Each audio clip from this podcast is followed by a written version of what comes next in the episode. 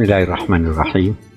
Alhamdulillah wassalatu wassalamu ala Rasulillah wa ala alihi wa ashabihi wa man wala.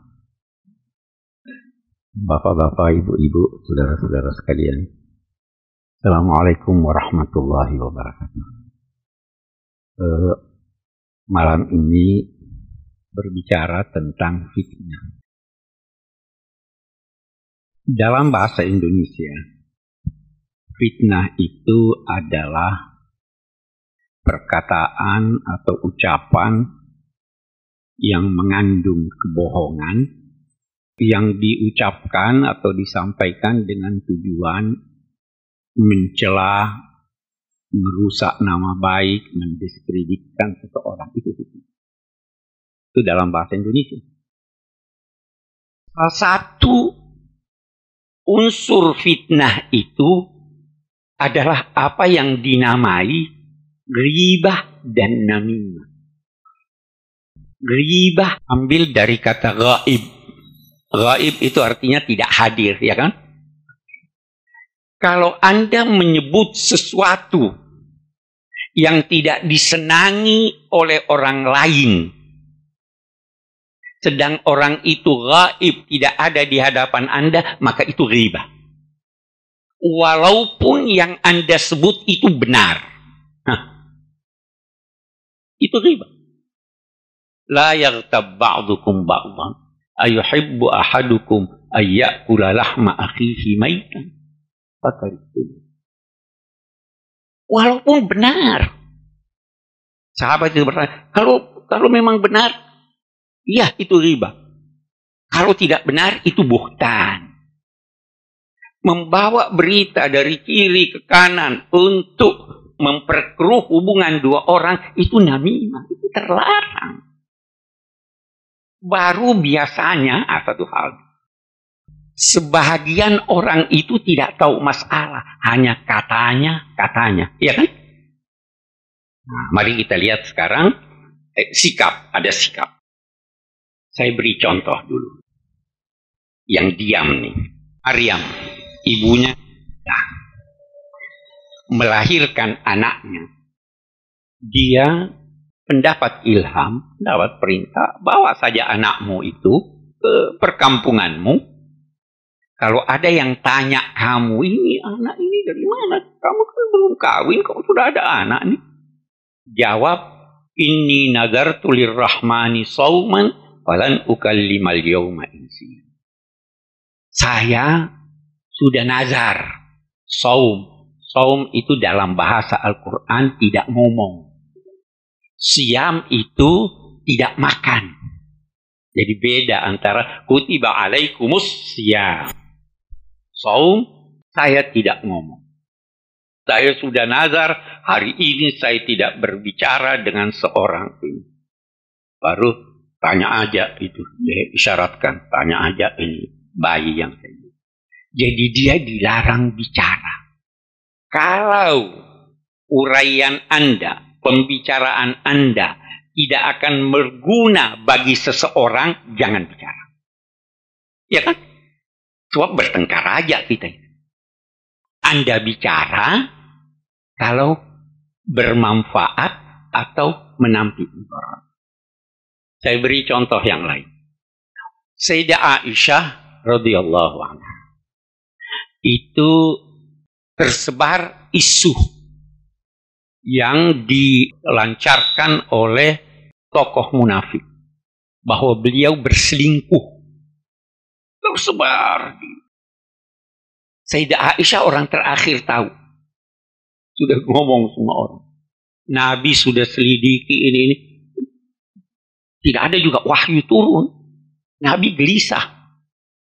Akhirnya beliau bertemu dengan Sayyidina Abu Bakar, dengan ibunya, Aisyah, dengan Aisyah. Nabi bersabda begini, kita dengar. Hai Aisyah, kamu tentu sudah dengar apa yang diisukan orang. Kalau itu benar, bertobatlah kepada Allah. Apa jawab Sayyidah Aisyah? Kalau saya berkata itu tidak benar, engkau tidak percaya. Karena semua orang sudah bilang begitu. Tapi kalau saya berkata itu benar, Tuhan tahu bahwa saya berucap benar, tapi kamu meragukan. Jadi saya lebih baik diam. Diam kan? Kenapa? Karena tidak ada gunanya lagi dibicarakan. Apa akhirnya turun wahyu kepada Nabi bahwa Sayyidah Aisyah itu bersih dari tuduhan. Yang saya ingin tarik dari sini pelajar dalam konteks kehidupan kita ini, masyarakat kita ini bermacam-macam. Ada empat macam dalam konteks mendengar isu atau dalam konteks memberi pelajaran. Yang pertama, yang paling gampang, orang yang dalam benaknya belum ada apa-apa. Itu gampang diberitahu. Ya kan? Sama dengan orang yang tidak pernah pacaran. Datang satu orang goda dia, plek, jatuh. Ya. Tidak punya pengalaman kan? Kita punya orang awam itu begitu. Begitu Anda beritahu sesuatu, apalagi kalau sudah pakaiannya, sudah pakaian ini, penampilannya ini, langsung dia percaya. Ya toh? Yang kedua, sudah ada dalam benaknya suatu ide. Tetapi ide itu boleh jadi muncul dari dirinya atau muncul dari seorang yang dia tidak terlalu percaya. Tapi sudah ada. Ini lebih susah dihadapi daripada yang pertama. Ya. Yang ketiga, sudah ada dalam dalam benaknya ide yang ditanamkan oleh orang-orang yang dipercaya, yang penampilannya hebat dan lain-lain sebagainya, yang sesuai dengan keinginannya, itu susah untuk Anda ubah. Ya, ada yang lebih susah lagi. Yang punya ide dan punya kepentingan. Ya kan? Nah, masyarakat kita itu sebagian besar sasaran Anda yang ini nih. Tidak usah bertengkar dengan yang punya ide dan itu silahkan. Lakum dinukum waliyadin. Tapi orang-orang awam yang nggak tahu masalah nih. Kewajiban kita menjelaskan bahwa agama kita itu begini, ini begini, ini begini. Ya kan? Atau yang tingkat dua deh. Tingkat tiga, waduh. Ini sekarang banyak itu yang eh, paling tinggi ini yang menyebarkan oh ini begini ini. Katanya katanya katanya. Itu kan katanya katanya. Itu di di dalam Al-Qur'an. Itu eh, Allah menyatakan mestinya mestinya ketika kalian mendengar isu kalau itu orang dikenal orang baik-baik jangan percaya ya kan? Tidak mungkin itu begitu. Atau paling tidak tanya tapi langsung percaya ini ini. Tahsabunahu hayyinan wa huwa 'indallahi 'azim. Kalian menganggap itu enteng. Padahal itu adalah sesuatu yang sangat besar di sisi Allah Subhanahu wa taala. Ini kita ini begini sekarang. Dengar ikut menyebar luaskan lagi. Ya kan? Inilah masyarakat kita. Kalau ini dibiarkan terus, saya tidak berkata mari kita berkelahi dengan ini. Biarin deh tokoh-tokohnya ini. Tapi jangan diam dong. Jangan tidak beritahu. Kita sudah menerima ajaran itu dari eh, leluhur kita. Kita sudah menerima ajaran itu dari orang-orang yang kita percaya. Dan sudah terbukti bahwa di sana terdapat rasa aman dalam masyarakat. Apa kita masih mau tukar itu? Saya tidak berkata mereka salah pendapatnya. Itu karena kita bertengkar kalau kita berkata salah, ya kan? Kita berkata, kita sudah tenang. Inilah yang diminta oleh Al-Azhar. Syekh Al-Azhar kira-kira dua bulan yang lalu ke Saudi Arabia. Berbicara tentang ini. Permintaannya apa? Tolonglah jangan menyebarkan ide-ide. Walau ide-ide islami yang tidak sejalan dengan ide-ide islami dalam suatu masyarakat. Biarlah kita tenang. Yang diminta.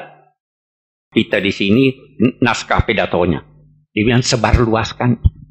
Udahlah biarlah kita tenang di sini dengan kita punya ini dengan NO kita, dengan Muhammadiyah kita, dengan Persis kita, dengan kita kan tenang-tenang aja nih. Yakinlah bahwa Islam itu menghendaki kedamaian. Menghendaki rasa aman. Allah al-mu'min. Allah itu salah satu sifatnya mu'min. Memberi rasa aman. Rasa aman yang diberikannya itu antara lain melalui petunjuk-petunjuknya. Kan? Falyabudu rabb hadzal bait alladzi at'amahum min ju'in wa amanahum. Dua sebab Anda diberi kesejahteraan pangan dan diberi rasa aman. Rasa aman itu bukan cuma ketika menghadapi orang, tapi rasa aman Anda merasa aman dari orang lain yang Anda tidak hadapi.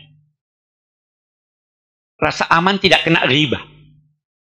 Karena itu dia larang. Jangan sampai cerita eh, keburukan orang walaupun itu benar. Riba itu hanya dibenarkan dalam enam hal. Tidak lebih dari itu. Kalau mau minta perlindungan, kepada yang ber, berkuasa memberi perlindungan. Tolong tuh si A katanya mau rampok rumah saya. Boleh. Minta fatwa. Itu Hind istrinya Abu Sufyan datang pada Nabi. Wahai Nabi, suami saya ini kikir. Saya boleh curi uangnya enggak? Dia mati kikir suami. Nabi menjawab, Khuzi mayak fiki bawalada. Ambil aja, walau dia tidak tahu. Tetapi secukupnya kebutuhan. Menyebutkan keburukannya atau tidak? Menyebutkan keburukannya. Tetapi dalam konteks mendapat fatwa. Boleh menyebut keburukan orang kalau dia tidak dikenal kecuali dengan menyebut keburukannya. Oh itu si A, si A yang mana itu yang pincang? Itu untuk memperkenalkan.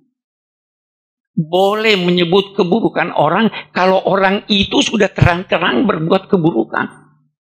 Boleh menyebut keburukan orang kalau keburukan itu diperlukan untuk menentukan satu sikap. Satu orang datang melamar anak Anda. Itu si A lamar anak saya. Bagaimana ya dia? Anda wajib beritahu.